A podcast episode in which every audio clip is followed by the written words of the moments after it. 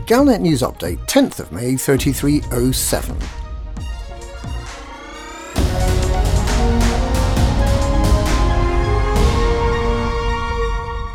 The Alliance Prime Ministerial election is back on, but Prime Minister Mahn has given his rivals only 17 days to campaign, with the election date set for Thursday the 27th of May. Mahn unilaterally delayed the Alliance election in February, barely gaining enough support for the move in the Assembly. A number of Assembly representatives spoke out against the election delay at the time, and the chance of Mahn gaining enough support to be re-elected for an unprecedented second term is thought to be considerably slimmer as a result.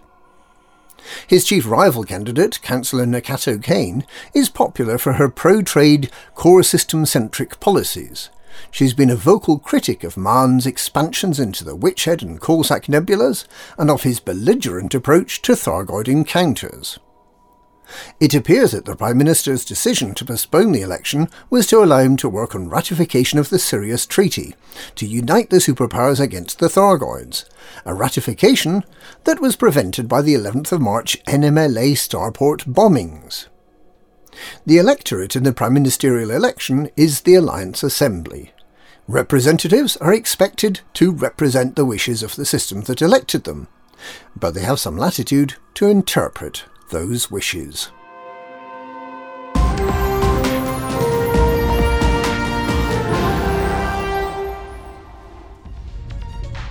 Galnet News Update, 14th of May, 3307.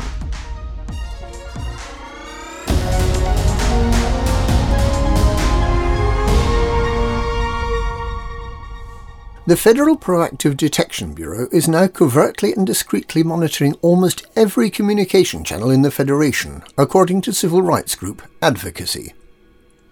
The Republican administration under President Hudson and Vice President Archer has chosen to interpret the overwhelming support for Hudson's data-gathering initiative that ended on the 4th of May as a mandate to step up the level of surveillance and interception of communications.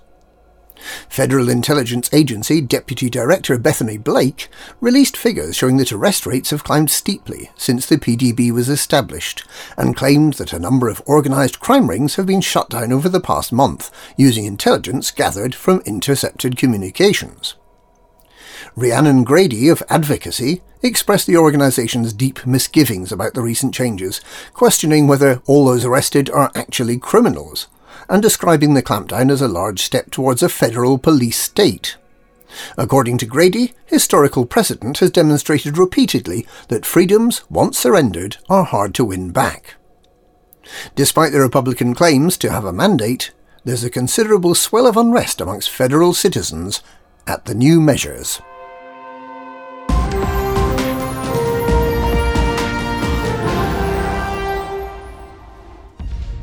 Galnet News Update, 13th of May, 3307.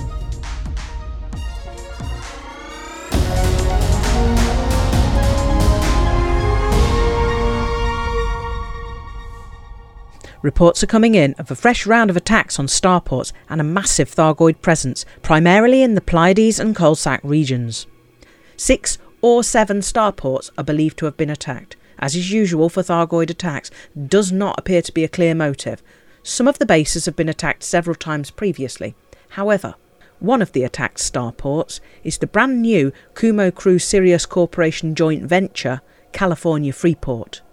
Rescue megaships are already on station near the affected starports. A rescue effort using ships kitted out with economy cabins and heat sinks is urgently needed at the following starports: in the California Nebula, California Freeport in HIP 18390. In the Pleiades, Artemis Lodge in Saleno, Corrigan Terminal in Pleiades sector HR-W, D1-74, Saline Orbital in Atlas. In the Coalsack region, Bering Port in the Cossack sector KN-S, B4-9, Betancourt Base in the Muscadart region, PJ-P, B6-1, Coal Point in the Coalsack sector, VU-O, B6-6. At this stage, it does not appear that any starports in the Witchhead Nebula have been affected. In addition, the Pilots Federation has pinpointed a number of anti-Zeno combat zones in each of the affected systems. Combat-capable commanders are needed in large numbers to drive back the Thargoid menace. Lucrative missions are being offered at all rescue ships in light of the severity of the situation. The last Thargoid attack of this kind was on 31st of December last year.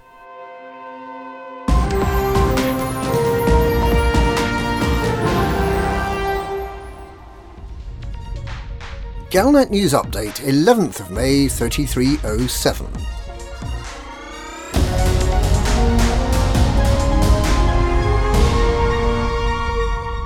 War between the Federation and Empire is inevitable if Nova Imperium is defeated in Paresa, according to Imperial sources.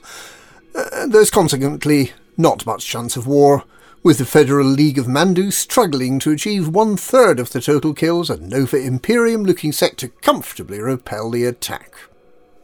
The Imperial Herald, which seems uncharacteristically out of touch with events, proclaims that the Imperial Navy is mobilising in anticipation of a putative Federation victory, explaining that such a defeat would demand retribution. The Eye of Achinar makes a similar point using less flowery language, saying that an attack on a Duval is an attack on the people of the Empire. And it doesn't matter if the Federation's right about him being a terrorist, he's an Imperial terrorist and none of their business. The Eye uses the pejorative term Fednek, and Sol Today attempts to insult back in kind, although its imposers seems distinctly weak by comparison. Sol Today reminds its federal readership that nearly 750,000 federal citizens were killed or injured in the bombings, and manages to elide over whether Hadrian Duval actually had anything to do with them when it calls for retribution. Only the Federal Times signs a note of caution, reminding its readers that despite the huge stack of orders to the NMLA signed by Imperator Hadrian, there's still no definitive proof that he has been commanding the terrorists. Meanwhile, the Paresa News Network, which is fully aware that the Federation can't possibly win this conflict, has put out a desperate plea for the Empire to come to Nova Imperium's aid in a clear bid to use the conflict to strengthen bridges between the isolationist faction and the Emperor. The war is expected to last the full 6 days and will end early on the morning of the 13th of May.